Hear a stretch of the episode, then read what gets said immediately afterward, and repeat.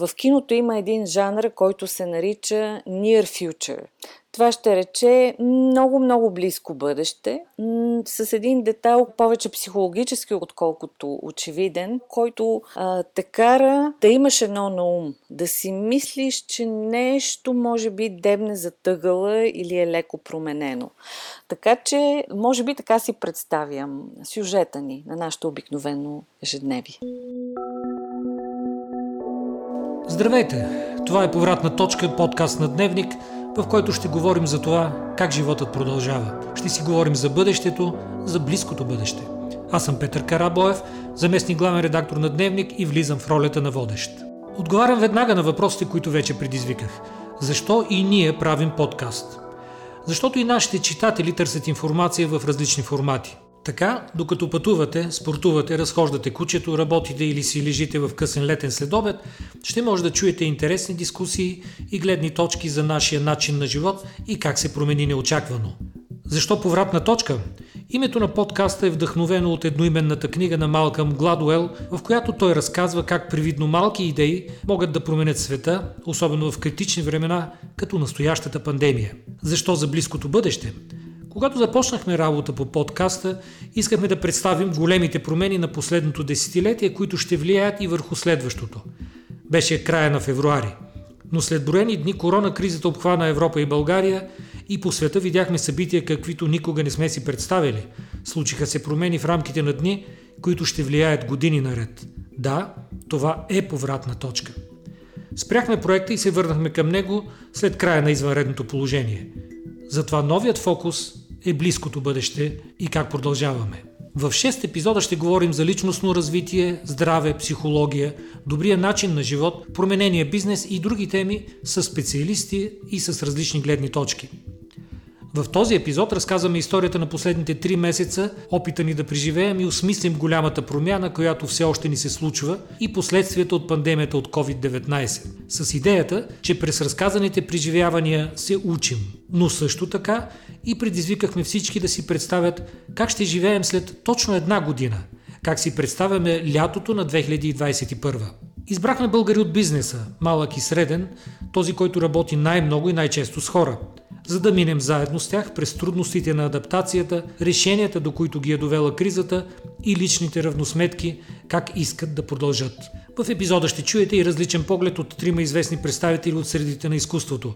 Попитахме Мартичка Божилова, Явор Гърдев и Стефан Командарев как си представят живота една година напред и как като творци биха преразказали, преживяли, пресъздали корона кризата. В началото започнахме с цитат от Мартичка Божилова как вече ще живеем с едно на ум. Повратна точка. Подкаст на Дневник за промените в живота ни, отношенията, здравето и как продължаваме. Кои са гостите ни от бизнеса? Чуйте ги с личното им представяне и продължаваме разговора с тях. Дарина Пенева съм аз, изпълнителен директор на компанията за директен подбор на персонал Stanton Chase International. Тя е част от глобална група компании. Работата ни е свързана с това да помагаме на фирмите да идентифицират и привличат менеджери за среден и виш ешелон. С това сме познати. Помагаме на компаниите също да развиват и лидерския потенциал в екипите си. Този опита ми е около 20 години в тази сфера. Аз съм Любомир Чонос от Бар Канал, семейен бизнес, малък семейен бизнес с големи мечти. Бар Канал е първия специализиран бар за крафт бири в България и на практика дадохме начало на една нова индустрия в България, която е за начийските бири. И така вече почти 10 години, предишен опит, 12-13 години в рекламния бизнес и така. Аз съм Мартин Петров и съм собственик на The Little Gym а, в България. The Little Gym е а, световна а, верига за ранно детско развитие чрез гимнастика. А, децата при нас а, се учат да бъдат уверени, успоредно с това, че се движат постоянно, научават редица физически, интелектуални и социални умения. А, преди Little Gym, около 15 години се занимавах с международно наказателно правосъдие и направих един много рязък поврат в професионално отношение, за да правя децата на София да се усмихват. специалист по наказателно правосъдие, развеселява децата. Добре дошли на всички. Да започнем разговор от там.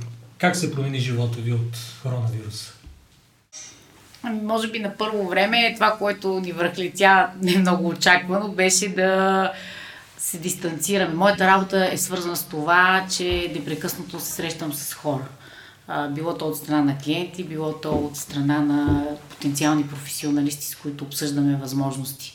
За нас тази ситуация, чисто служебно, то прилива и в лично, трябваше тотално да сменим модела на работа.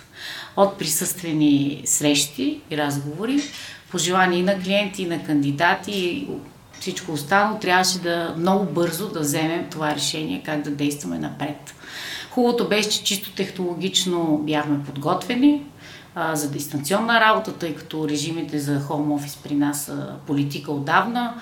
Хората се възползват, така че нямахме това стрес, а, който знам, че много от клиентите ни преживяха с това да обособят дистанционната работа на колегите си, на екипите си.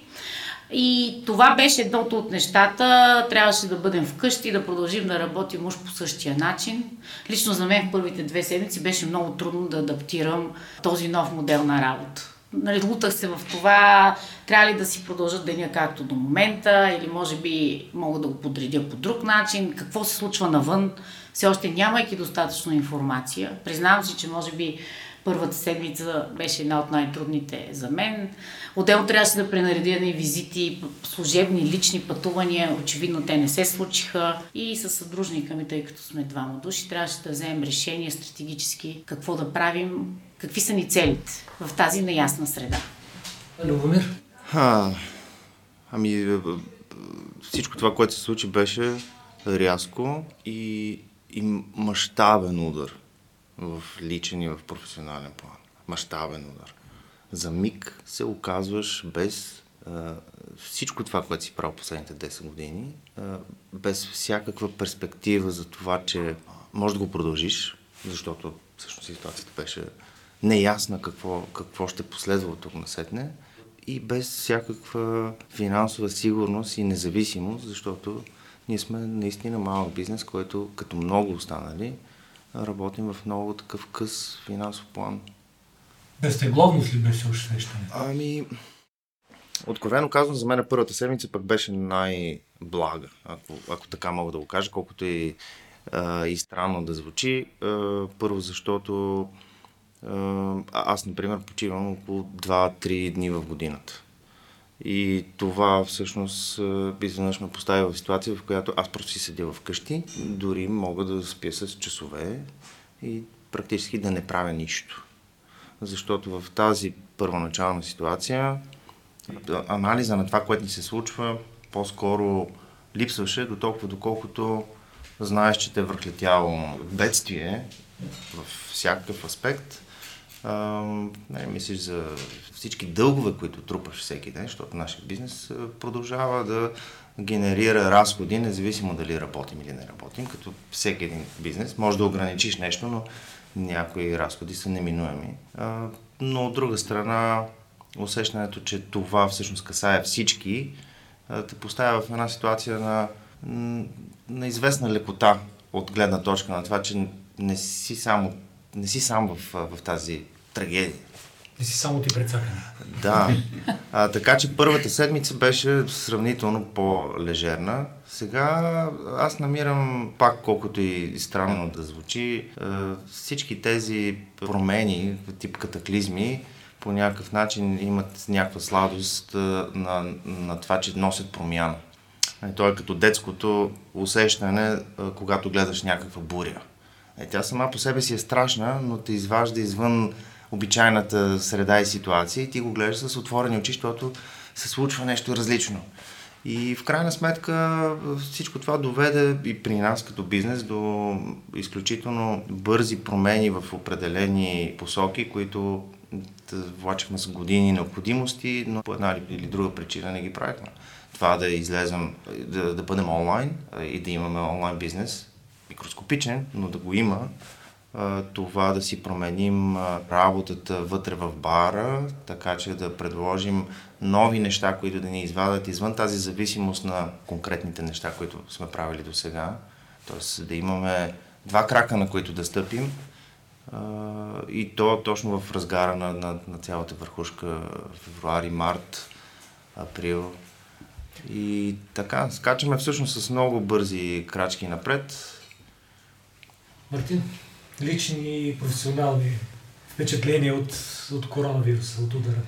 А, първото, което мисля, че абсолютно на всеки а, ни се случи, а, независимо от това в коя част на света живее, е осъзнаването как всичко, света такъв какъвто го познаваме, може да се промени в рамките на минути. И с това някакси се изпари сякаш усещането, което е естествено тотално привидно, но усещането за контрол върху нещата около нас. И всъщност, както всички останали, дадах си сметка, че трябва да намерим начин да останем активни. Да, да... Аз съм човек, който не мога просто да седя и да чакам нещо да се случи. За мен това беше, би било пагубно и в личен план, и в професионален план план. И точно поради тази причина, естествено, ни наложи да затворим Далите от си представите, че гимнастически занимания за деца в зала с специализирани уреди и така нататък е почти невъзможно да се провеждат онлайн. Само, че ето, че намерихме начин да създадем програма, която а, се предлага онлайн в някакъв, а, макар и не пълен размер, така че да останем близко до а, родителите, до, да можем да им помогнем в този труден за всеки момент, те все пак да имат а, възможност децата им да се движат, да правят нещо по-различно. А, другото, което така много бих искал да поделя е, че ми направи впечатление как а, с течение на времето а, тази ситуация всъщност извади на, на, на показ, на яве истинската ни същност като хора. Естествено, всеки преживяваше някаква несигурност. Дори страх, бих казал, в много отношения. Било то физически, чисто за здравето и живота си, било в бизнеса. Едва ли остана малък и среден бизнес, който да не е тотално потърпевш, нашия също така. Но а, през цялото време в главата ми напираше тази мисъл. Много е важно, когато това отмине, аз да не се срамувам от начина по който съм се държал, нещата, които съм правил, стъпките, които съм предприел. Защото ми беше ясно, аз, аз съм оптимист по природа и знаех, че рано или късно това ще отмине. И тогава, когато се обърнем назад, да можем така, с високо вдигната глава да, да продължим напред и да не се срамуваме и да не сме недоволни от изборите, които сме направили през това време. И всъщност така и стана. Един от тези избори, например, беше, че за разлика от много други бизнеси, аз реших а, чисто в, в професионално отношение, първо едно от първите решения беше да запазя екипа.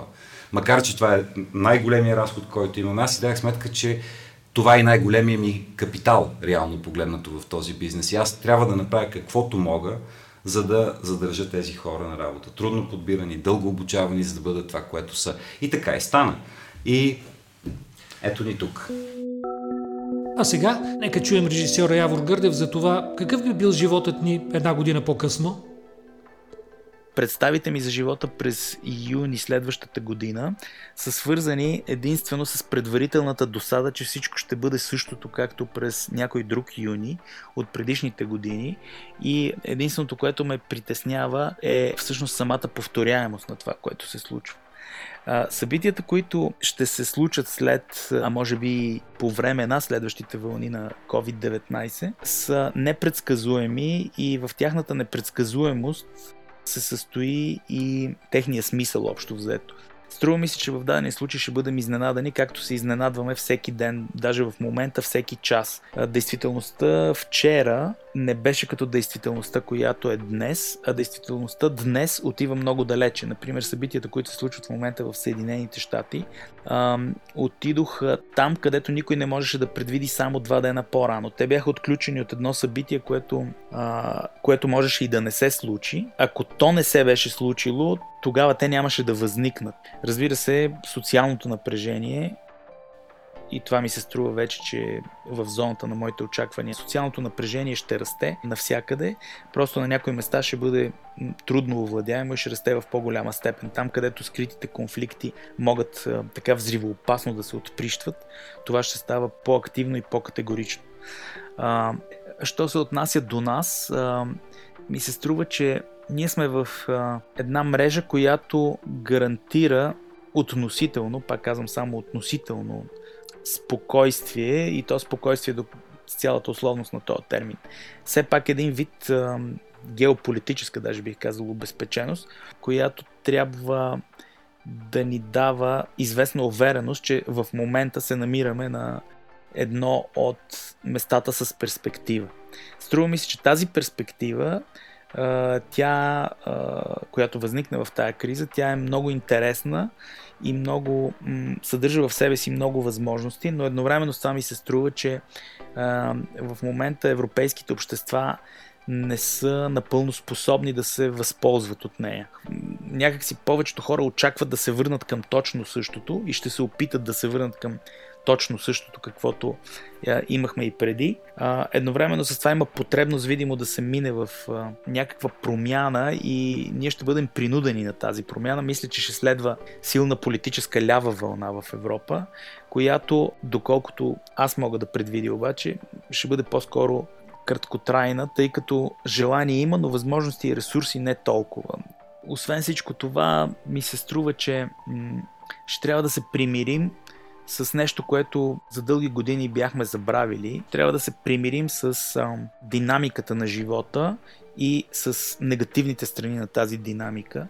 Усещането за това, че си обезпечен, което ние така се опитвахме да развиваме до сега като цивилизационна ценност, така да се каже, всички тия вакцинации против страха, тия предварителни застраховки, показаха, че във всички договори на този свят най-важната клауза е една от тези, които се намират на последната страница, те, които се отнасят до понятието форс-мажор.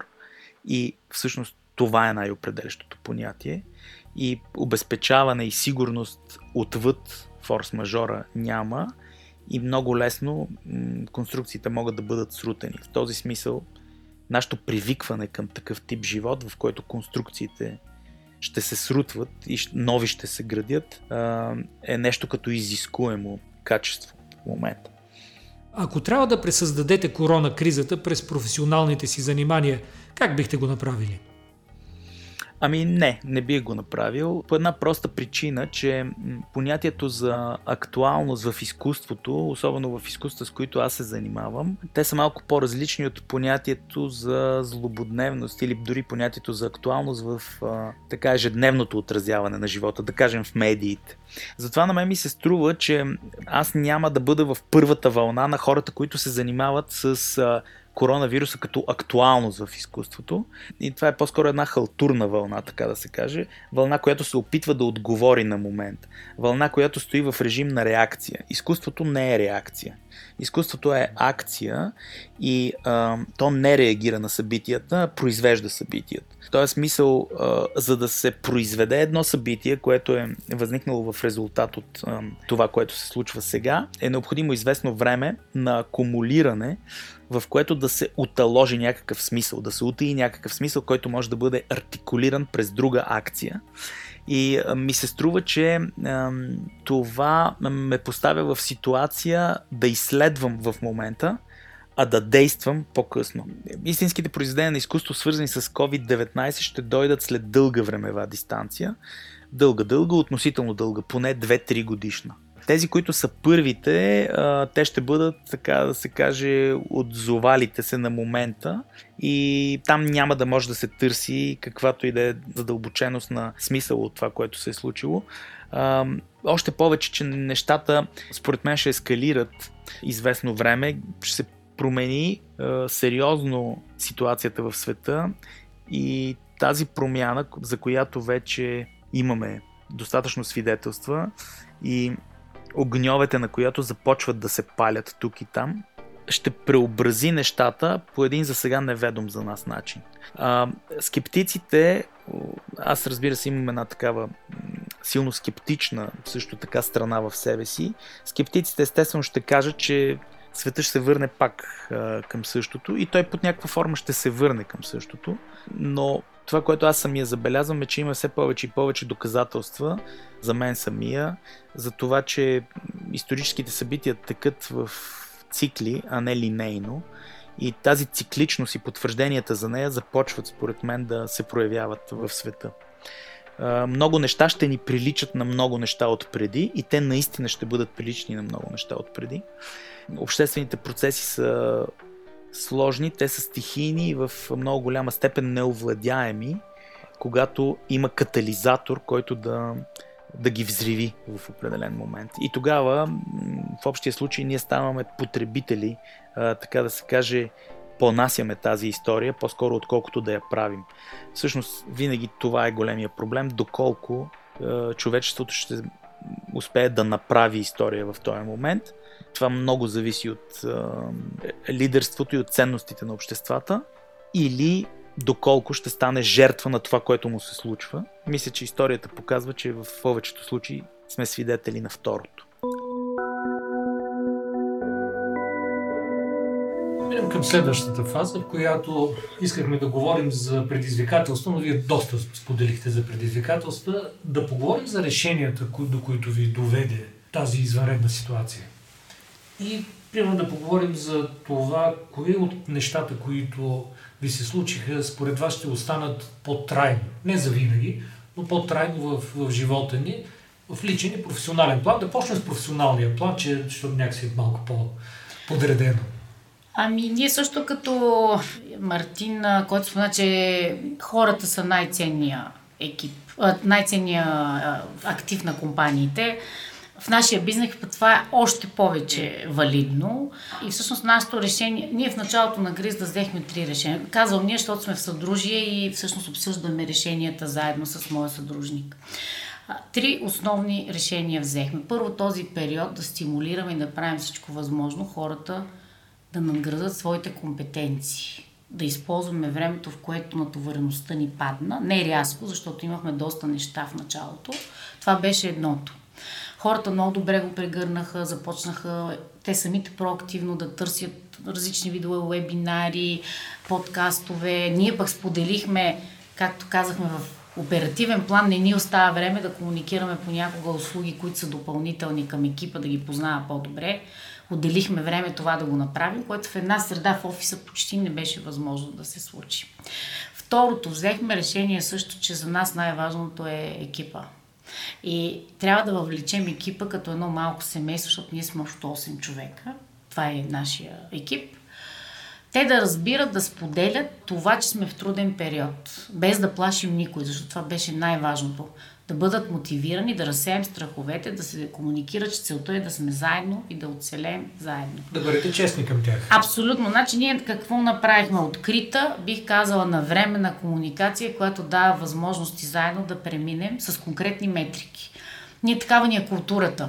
И всъщност хората го прегърнаха това много, много по-ангажирани станаха. Много повече идеи излязоха от хора, които обикновено може би ангажирани в ежедневието си, не им остава време да си освободят ума и душата, както каза Любомир, и да излязат извън ежедневната рамка. И а, това, което ще запазим е дистанционната работа. Може би дори повече от един ден, както до сега е било. Защото виждаме, че хората са ангажирани и ефективни. Има част от работата, която позволява по този начин. Това, което аз мятам, че можем да ползваме по-често като инструмент в нашата работа е видео интервюта като средство, защото до момента не ги ползвахме. Те не биха заменили личните интервюта в никакъв случай, но могат да в процеса да спестяват време на някои от етапите. Представете си едно пътуване час до нашата среща и обратно и моите колеги и а, хората, с които ни общуваме, могат да ги утилизират за нещо, което им носи добавена стойност.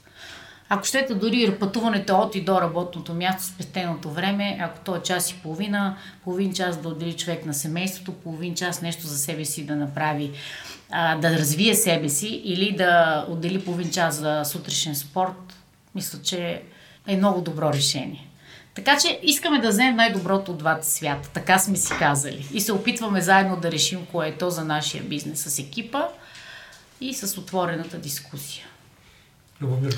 Всъщност, да, нещата, нещата, които, да, нещата, които се промениха, първо едното нещо е, че си дава сметка как от малък бизнес или от нещо, което правиш като лична кауза, просто трябва да го преформатираш така, че да бъде независим като бизнес единица, която носи а, съвсем директно, която носи пари която носи такъв тип финансова независимост, че тази бизнес единица да продължава да съществува и ние в личен план да продължаваме да, да бъдем, т.е. да постигаме някаква наша собствена независимост.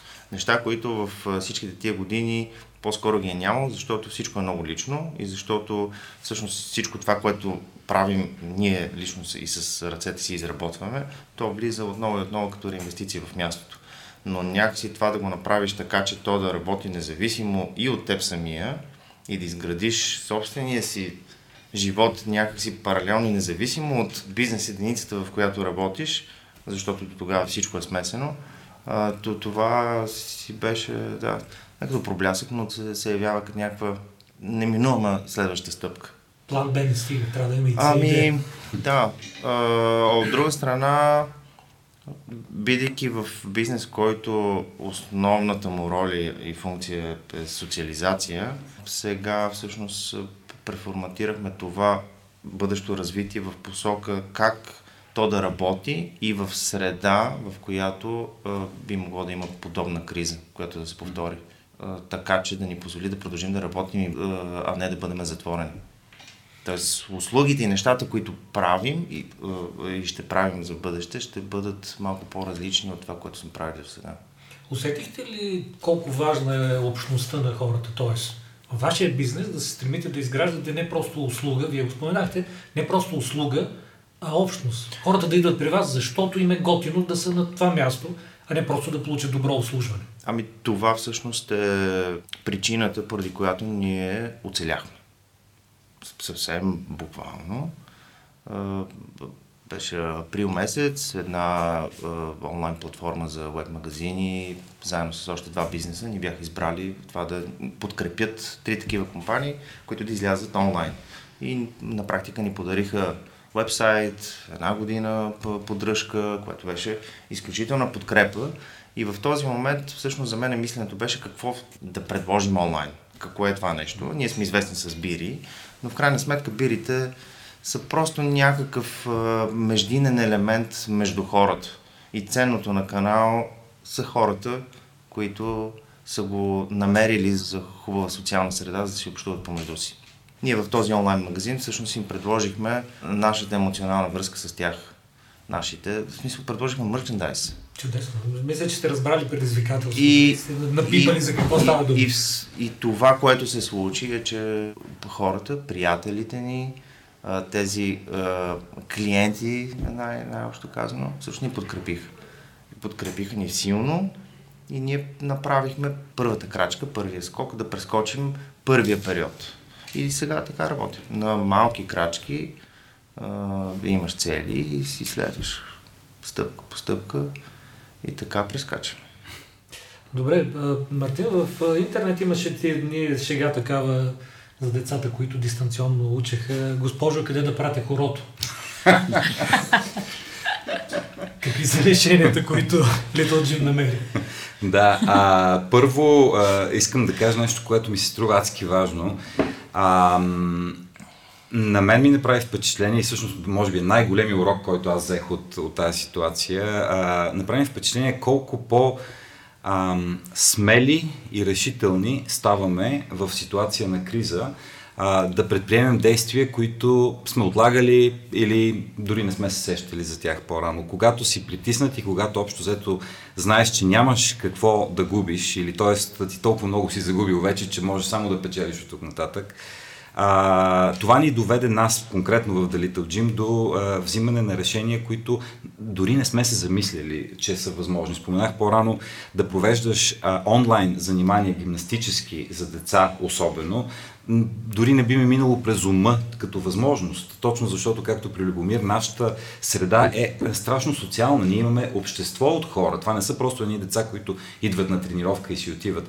Това е личния контакт с всеки един от родителите. Ние се чувстваме като едно малко, даже голямо семейство. Това не сме допускали, че може да се случи онлайн. Но ето, че се случи. Ние направихме такива занимания и а, с огромна гордост ще кажа, че имаме за около месец, откакто създадахме тези занимания и отворихме YouTube канал, чанал, имаме 115 хиляди гледания на тия видеа. Тоест, ние излязахме изведнъж извън София и сме били вероятно в други градове в България, вероятно и извън България също така. И това показа, а, че това е някаква ниша, към която има интерес. Другото, което естествено също направихме в началните месеци, а, страшно много, точно поради това, че сме общности, ние помагаме на родителите. Нашата мисия е общо да сме до родителите в възпитанието на децата. Нищо, че става дума за гимнастика конкретно искахме да бъдем още по-близо до тях в момент, в който на тях им е точно толкова трудно, колкото и на нас. Това са родители, които трябва да работят от къщи, имат същевременно едно или две деца в къщи, които имат нужда от внимание, имат нужда от движение, от всичко това. И а, една сутрин просто с екипа ми, сходно, а, сходно преживяване, просто решихме, че ще направим онлайн занималния. В допълнение на това, което правим за The Little Gym, просто създадахме друг продукт, който изцяло онлайн, с обаче дневна среща на живо, така да се каже, в директна зум връзка с децата. И за пореден път това ни показа и това обобщението, всъщност какво ще вземем с нас нататък. А, необятно е човешкото а, съзнание и способността ни да създаваме, способността да, да сме креативни и поставени в конкретна ситуация, в която това се изисква и проявява, ние сме много добри в него. За мен това е, е изключително и затова някакси Разбира се, че е изключително тежък период беше и продължава да бъде. Ние продължаваме да се борим, да си възстановим нивата, на които бяхме. Но това нещо продължава да ми е така като пътеводна звезда, че след като успяваме да намерим сили, да създадем нови неща и те са успешни и, и, и работят, а, ще се справим. Никой от вас тримата не е прозвучал безсърчен от това, което се е случило. Дарина. Да, аз само исках нещо по темата за креативността да кажа, понеже и аз много разсъждавах, наблюдавах около нея. И всъщност истината каква е? Дойде тази ситуация и тя ни накара по някакъв начин да сме такива, защото ние нямаше как да продължим по-старому. Ой, нито да живеем, нито да живеем, нито да, нито да работим по същия начин. И всъщност това, което аз съзнах, че за тая креативност наистина няма, нито има значение човек иерархично къде стои, нито има значение а, работното време от 9 до 6. Хубавата идея може да се ходи във всеки един момент, дали свързано с нещо лично, което правиш, или с работата. И аз го видях това дори в нашия микроекип. Така че това е нещо, просто исках да, да споделя, че всъщност това е хубаво. То ни накара да бъдем креативни.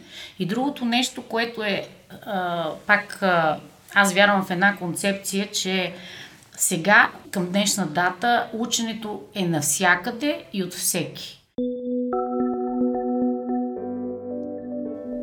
Как си представя близкото бъдеще режисьора Стефан Командарев?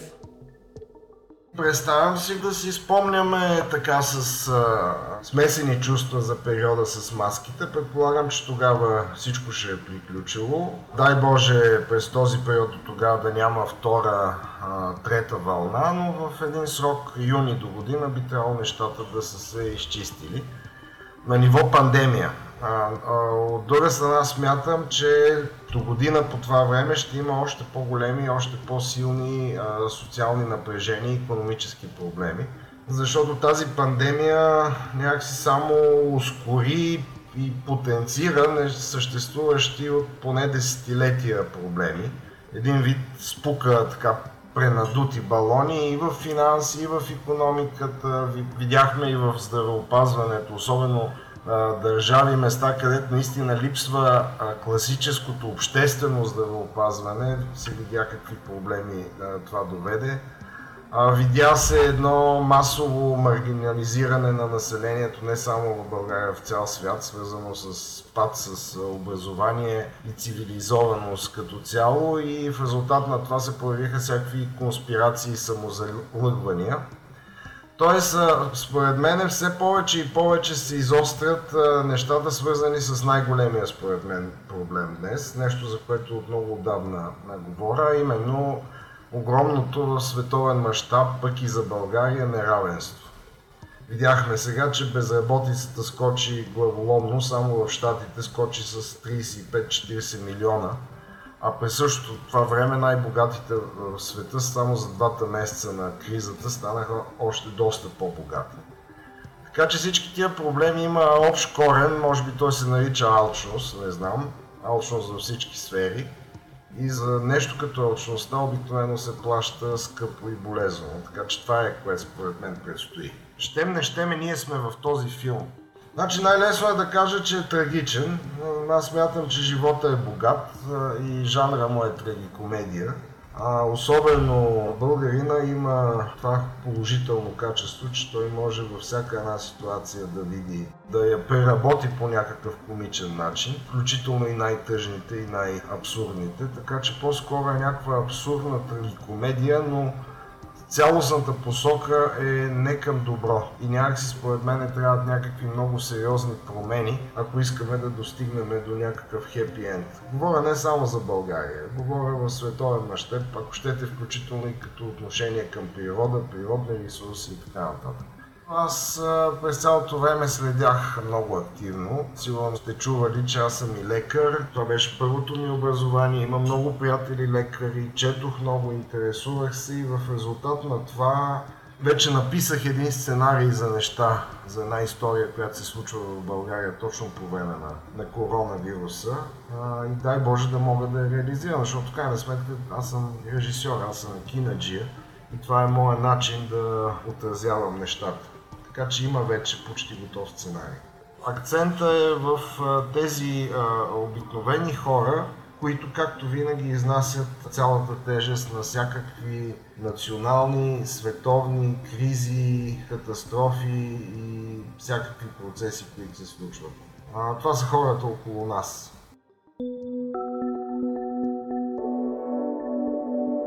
Повратна точка подкаст на Дневник за промените в живота ни, отношенията, здравето и как продължаваме. Така, а, да минем към предпоследната част. Отново изговорихме доста неща. А, тя е посветена на това как ще живеем от тук нататък. Говорихме доста за, за работата, споделих, за контакти и така нататък, но няколко думи как ще пътуваме и как ще се забавляваме. Да почнем от Любомир. Мисля, че да. това е най-близко до десетката да. В личен план, всъщност, аз имам голяма такава мечта да пътувам много. И едното от нещата, които от тук на след не искам да променя, всъщност е да мисля повече за себе си. Това с... пътуване в страната, да. изобщо където ти пътуване. скимаме да, да. по света. Оби, обичам просто много и, и, и, искам да пътувам. И това да мога да пътувам, трябва да мога да, го, да си го подредя така, че да мога да пътувам. Да, и да си го изработи. Да си го изработи, да. И второ, да, да може да си го отдели това време. Тоест така да си е подредил къщичката, че да може да отдели това време за, за пътуване. Така че едното от нещата, които от тук на след не искам да правя, е да, да мисля повече за себе си. Това разбира се е свързано с това как ще мога да променя работата си, така че да мога да мисля за себе си, но това е фундаментална разлика от тук на сетне за това как бих взимал всяко едно решение работно, това как се съотнася към моя личен живот от тук на сетне. Как ще се забавляваме? Това е всъщност е големия проблем, че хората в момента се продължават да се страхуват да се забавляват и да си общуват един с друг. Това а осъзнават ли? Аз имам чувство, че хората, че много хора дори вече подсъзнателно, това е някакъв, като, как да кажа, рефлекс, подсъзнателно не смеят да се отпуснат и да се забавляват след толкова не правете това, това, това, това и някакси това е Ние не се здрависахме днес. На, нали го забелязахте? Аз понечих. Ами, Ние се зависим. Ти понечи, но, но аз тук работя в, да. нали, аз работя в заведение и, и там се срещнах с много хора и всъщност рефлекса от тук на сетне пък да не се здрависваш, той е много болезнен. Лошо или добро е? Ами за мен е болезнен, защото аз изпитвам физическа нужда някои хора просто да ги прегърнеш. Много хора ни подкрепиха лично, нас като личности, подкрепиха ни бизнеса с труд и с финанси и ти всъщност изпитваш огромна обич към тези хора и искаш физически да го усетиш този човек и се въздържи от това. Това, това на мен лично ми е много болезнено. Предполагам, че ще се промени във времето.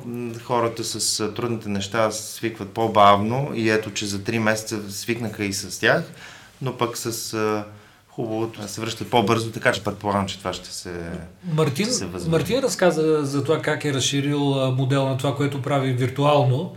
А, бира парти като альтернатива?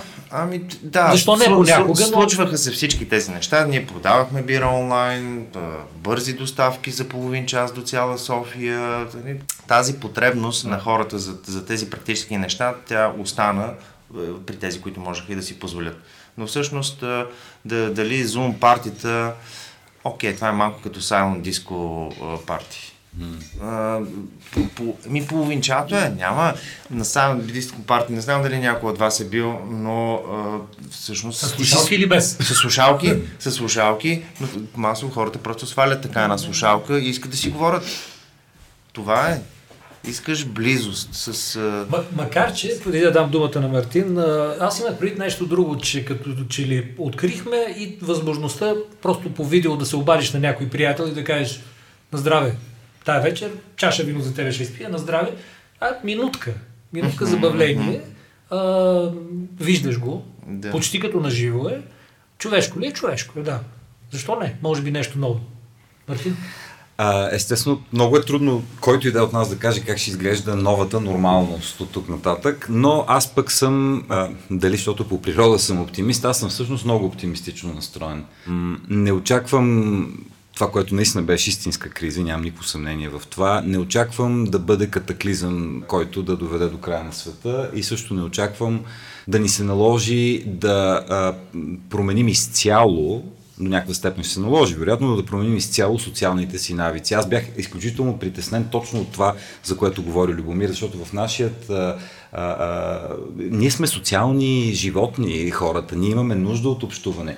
И най-голямото ми притеснение беше, че с всяването на страх, дали умишлено, дали просто от ситуацията и наистина истинския страх, който много хора изпитваха, те ще се само дистанцират един от друг. И това, според мен, в дългосрочен план би било наистина пагубно. А иначе по отношение на пътуванията, аз, може би, защото съм пътувал страшно много и продължавам да пътувам и в момента, не мисля, че ще спрем да пътуваме, честно казвам. Да, ще има вероятно някакви е, различни мерки, които ще се взимат, както и в момента е, живота ни се адаптира, приспособи се, докато и тлее тази заплаха, но се надявам тя в един момент да, да наистина да очуми. Но тя е много важен такъв а, е, сигнал а, за всички нас, за обществото въобще.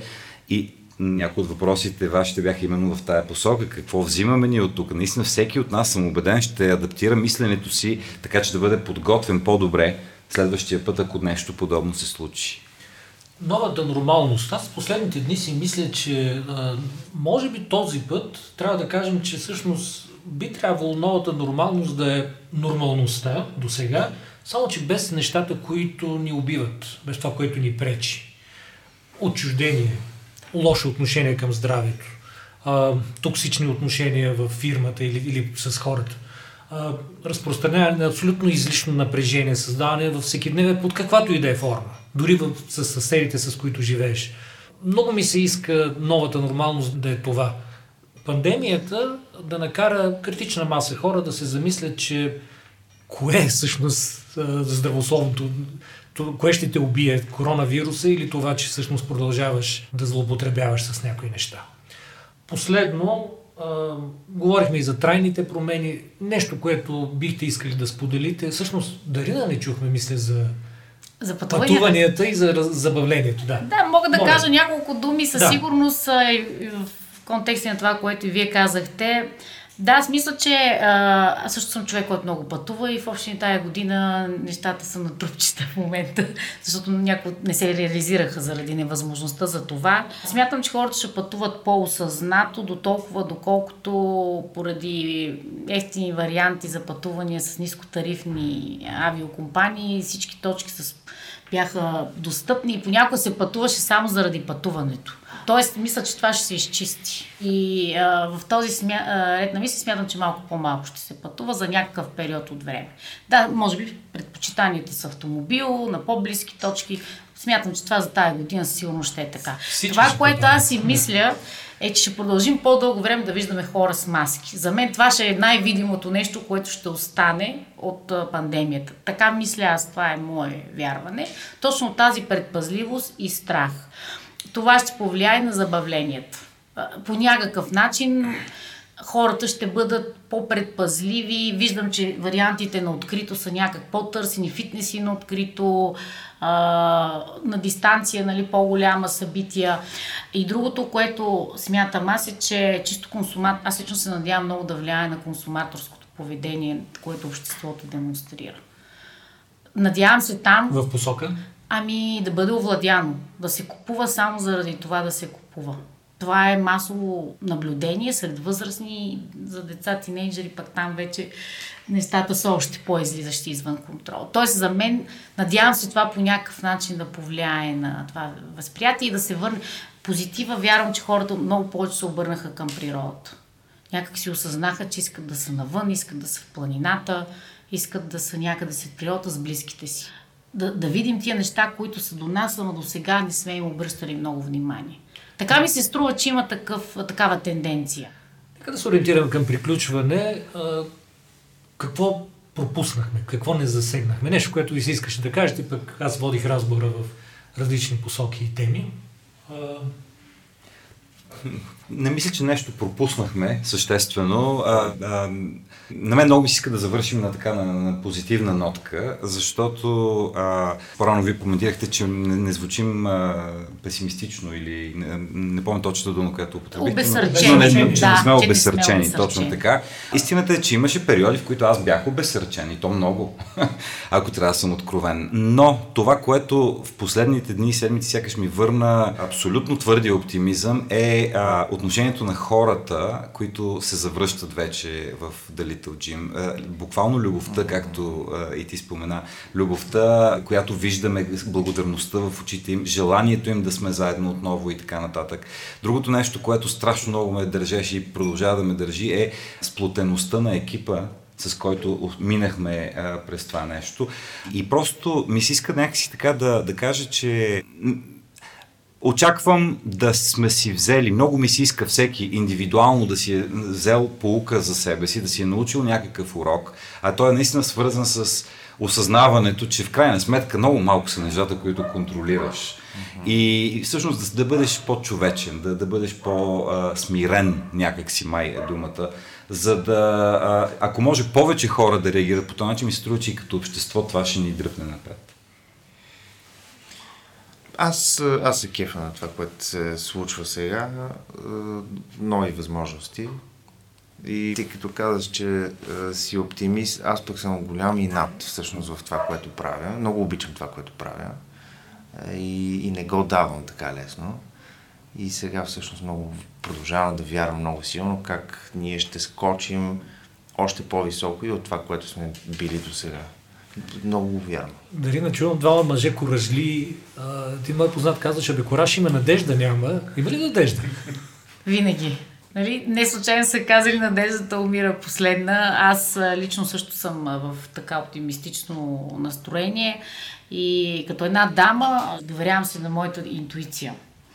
Тя обикновено не ме е лъгала и за хубави неща, и за рискове, които тя засича, пък няма факти, които да ги подкрепят. Интуицията ми казва, че както така изкуствено за мен дойде този проблем, имам предвид, че не беше обоснован от някакви економически фактори, не и в момента, в който настъпи, така и бързо този ентусиазъм, който аз виждам и у колегите, с които дискутираме в момента и те споделят за екипите си, ще ни помогне по-бързо да преминем през него и да се върнем наистина по-добри в работа си и наистина по-човечни, защото за мен е нещото, което мисля, че тук даде положителен тласък е отчуждаването. Сега хората осъзнават, че искат да общуват. Не искат само през социални медии, не искат само виртуално. То е контакта на близостта, окей, дали ще се ръкуват или не, но да усетиш човека, да си близо до него. Мисля, че това е позитива. Аз също се надявам дори 10% от хората да променят нещо в себе си, защото не очаквам всички. Аз съм сигурна, че ще има хора, които ще продължат абсолютно по-старому и те през цялото време така са действали. Но 10% да си вземат нещо ново и да адаптират подхода си в отношенията с хората или в работата, мисля, че това също не е лошо. Това е едно добро, добра база да вървим напред заедно като общество. Защото се видя, че има и благородство, има ага. и готовност за даряване. И то не е свързано с това кой колко е богат, то е нужда и потребност вътрешна. Тоест, ако тая енергия може да я задържим за по-дълго и по-постоянно, мисля, че това са добри сигнали за, и за економиката, и за обществото. Включваме и продуцентката Мартичка Божилова, как тя вижда годината от тук насетне. Как си представям живота през юни 2021 година? Ако спекулирам малко, карантината е продължила. Маските са се превърнали в много важен аксесуар в визията и лайфстайла на всеки човек. Киносетовете са се възстановили, всеки в нашата област на киното снима, но за разлика от преди, актьорите се целуват само срещу показване на отрицателен тест за коронавирус, така както знаем, че при снимките на порнофилми главните актьори показват тест за липса на ХИВ и серопозитивност. Това са, разбира се, в рамките на спекулацията, а, такива бързи мисли, а, но всъщност а, живота след горе-долу една година няма да е същия. Страхът продължава да властва и а, много от бъдещите събития и в близко, и в по-далечно време са силно повлияни от това и дори, а, понеже аз съм в международната област, а, дори за събития от началото на 2021 година са предвидени а, да се случат онлайн. И всъщност това, което ще се случи през тази една година е много силно онлайн общуване и вдигане на равнището на всички онлайн платформи и въобще а, креативността в а, онлайн общуването ще бъде много-много засилена. Дори и а, нещата да се оправят и да няма втора вълна в корона кризата, всички, които живеем на тази планета, ще си имаме вече едно на ум и а, ще подчиним бъдещите си планове и краткосрочни и дългосрочни на това, което ни се е случило. Ние специално тук в България и въобще в нашите ширини, ние сме свикнали на много големи турбулентни промени. Имам чувство, че ние имаме тая закалка и тази готовност да променим живота си, ако се налага. Очевидно надеждите ни от тази карантина да станем по-свободни, по-спокойни, по-зелени, ако гледаме от гледна точка на климата, или по-честни със себе си, това явно няма да се състои. Но поне в това, което правим ние в нашата работа, би трябвало да го правим по-упорито и по-честно спрямо себе си, така че нашите деца да не ги е срам от това, което сме направили ние самите. Всъщност, когато се случват големи кризи, киното е първото, което реагира. Предвиждам някакъв бум на психологически свързаните жанрове, като трилър или психологически хорър. Аз самата не бих казала, че имам конкретно влечение а, към това да отразя директно корона кризата. Но със сигурност това ми е повлияло да си мисля за по-смели проекти, за повече желание за жанрово кино, за повече сюжети, свързани с преодоляване на страхове и предразсъдъци. Преодоляване на страха от невидим враг, който е свързан директно с заплаха за живота на хората, е всъщност сюжет, който ще се гледа страшно много. Хората обичат да гледат такова кино. Така че този момент е също а, част от възможностите и за киното да се развие в една по-голяма масовост. И разбира се, онлайн разпространението му ще върви все по-нагоре и по-нагоре. Повратна точка. Подкаст на Дневник за промените в живота ни, отношенията, здравето и как продължаваме. Ако началото на повратна точка ви хареса и искате да слушате останалите епизоди, веднага щом излязат, абонирайте се за подкаста на Дневник в Apple Podcasts, Spotify или Google Podcasts. Обратна връзка можете да ни изпращате на интернет dnevnik.bg. По епизода работи и редакторът Биляна Димова. На финала и един анекдот за добро настроение. Съдейки по събитията от последните 6 месеца, на историците в бъдеще ще им се наложи не просто да изучават 2020 година, но и да изберат за кой точно месец от нея ще са специалисти. Аз съм Петър Карабоев.